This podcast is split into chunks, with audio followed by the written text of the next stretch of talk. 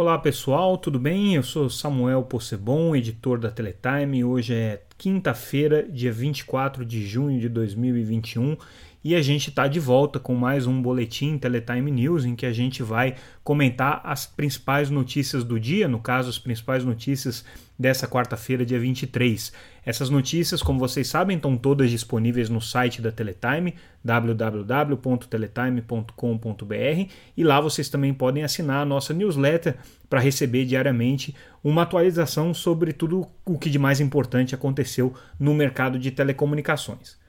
Começando então com o nosso noticiário de hoje, a nossa principal notícia é o pedido da Associação NEL, associação que representa é, provedores de internet, principalmente ISPs de porte grande e médio, né, são as, as principais associadas aí da NEL, que estão pedindo agora para que é, a NEL possa ser parte do processo é, de análise da aprovação regulatória, da, da anuência prévia para compra da O Imóvel pelas operadoras Claro, TIM e Vivo.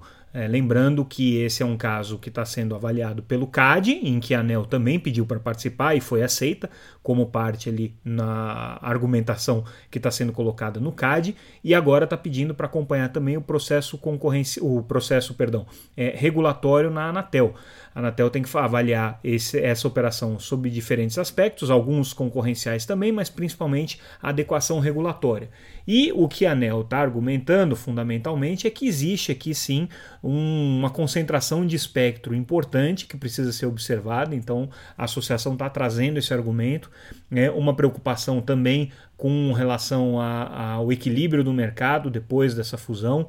Então a ANEL eh, fez esse requerimento para a Anatel. Agora a gente tem que ver se a Anatel vai aceitar ter a ANEL como parte ali ou não e quanto que isso pode atrapalhar a venda da O Imóvel. Lembrando que essa é uma operação que precisa passar pelo CAD e precisa passar pela Anatel e tem várias questões aí regulatórias que precisam ser entendidas. Por exemplo, um dos assuntos que a Anatel é, tem analisado e observado é como que você faz para fazer a transferência de uma autorização de uso de espectro é, para empresas que estão comprando uma empresa detentora de maneira é, segmentada, né? Quer dizer, você não está passando todo o espectro que estava designado para a empresa original, mas você está particionando esse espectro é, entre diferentes empresas de acordo com diferentes regiões. Então isso a Anatel precisa resolver do ponto, do ponto de vista regulatório como é que faz. Vamos acompanhar esse caso aqui. Indo adiante, a gente teve uma audiência pública hoje no, no Congresso em que foi tratado do projeto do governo de regular a remoção de conteúdos nas redes sociais, né, de regular as grandes plataformas de internet com relação à remoção de conteúdos. Esse assunto a gente já está acompanhando há algum tempo.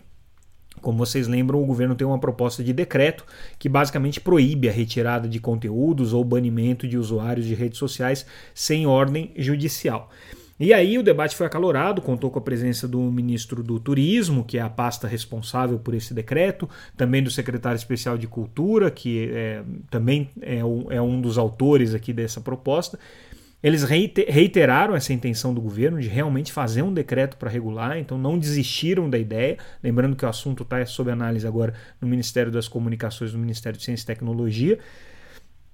E o que a gente traz de informação adicional é uma outra reportagem que a gente detalha o parecer que foi feito pela AGU com relação a essa questão. E a AGU, já no Ministério do Turismo, já tinha dito: olha, é, talvez decreto não seja o melhor instrumento para você mexer no marco civil da internet. Você vai precisar de uma lei ou de, um, de uma medida provisória é, que tenha aí o mesmo peso do Marco Civil, que é uma legislação, é uma lei. Né? Então você não pode é, colocar coisas em decreto que não estão previstas em lei, e é o que o governo está fazendo exatamente.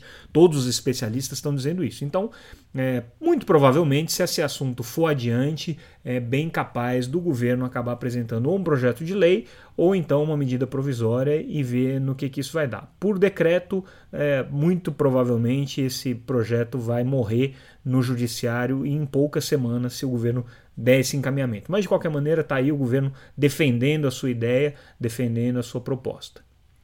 É, a gente traz uma entrevista muito interessante também com um advogado chamado Rafael Pistono, sócio do é, escritório PDK, e ele traz uma análise jurídica muito importante sobre a questão de redes neutras. A gente tem hoje acompanhado um debate acalorado aí entre as empresas, intenso né, entre as empresas, com projetos e com estratégias para redes neutras.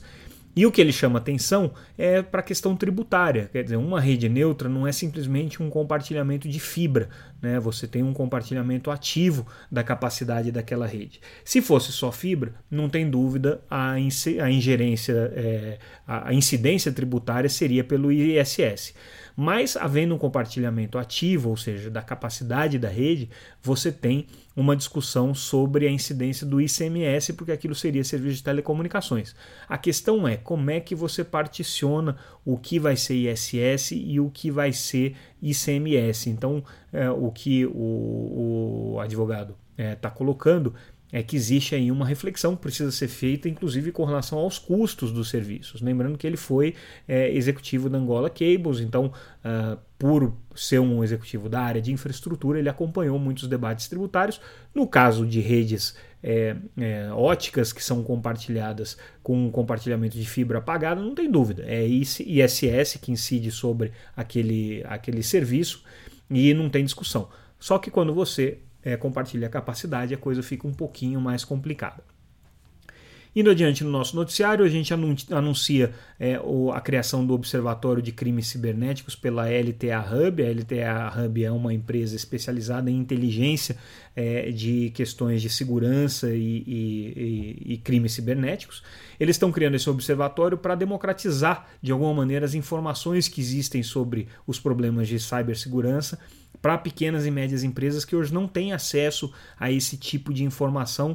Lembrando que esse é um problema crescente aí para todos os níveis econômicos, né? então não está restrito só hoje a grandes empresas, mas pequenas e médias empresas também têm sido muito afetadas. E eles escolheram para é, presidir esse observatório uh, o Luciano Coelho, que cuidava justamente da área é, de cibersegurança da Fiesp. Então é um executivo aí com alguma experiência, com muita experiência, aliás, na área de, de cyber e uh, vai coordenar o trabalho nesse observatório, além de estar atuando aí junto à LTA Hub. É, nessa mesma linha, a gente também noticia é, uma iniciativa da Cisco de criar uma, uma, uma aceleradora é, de startups com foco em cibersegurança no Brasil. Então, esse movimento Cybertech Brasil vai desenvolver um ecossistema de inovação entre empresas, startups, governo, academia, para ser é, justamente um, um, um, polo aí de desenvolvimento de tecnologias nessa área de cyber aqui no Brasil. Foi anunciado hoje esse projeto aqui da Cisco. Bom, a Anatel eh, também hoje informou que vai eh, publicar em breve, né, os novos definiu e vai publicar em breve os novos indicadores eh, de acompanhamento do serviço em 2022. Isso faz parte do plano estratégico da agência. Vale a pena conferir aí a nossa matéria que a gente dá os detalhamentos desse, desses indicadores aí que foram anunciados pela Anatel. É, e a Anatel também publicou hoje o regulamento é, que traz o, o, o, regulamento, a resolução que traz o regulamento de fiscalização é, regulatória. A gente já tinha chamado atenção para esse ponto, que é uma flexibilização que a Anatel está fazendo na questão dos processos administrativos. Quer dizer, a agência continua abrindo os processos administrativos no caso de infrações, mas é possível é, que esses processos resultem apenas em advertência caso as empresas cessem as práticas é, que são consideradas irregulares pela Anatel é, dentro de um, de um acordo combinado com a agência. Bom, gente, esses foram os principais destaques do nosso noticiário de hoje. É, ficamos por aqui. Amanhã a gente volta com mais notícias. É, agradeço a audiência de vocês, agradeço a audiência espetacular que esse nosso podcast está tendo e fiquem sempre ligados no noticiário da Teletime, seja aqui, seja no nosso site, seja nas redes sociais. Vocês encontram a gente como Teletime News em praticamente todas as principais casas do ramo. Aí. É isso, pessoal. Ficamos por aqui. Um abraço.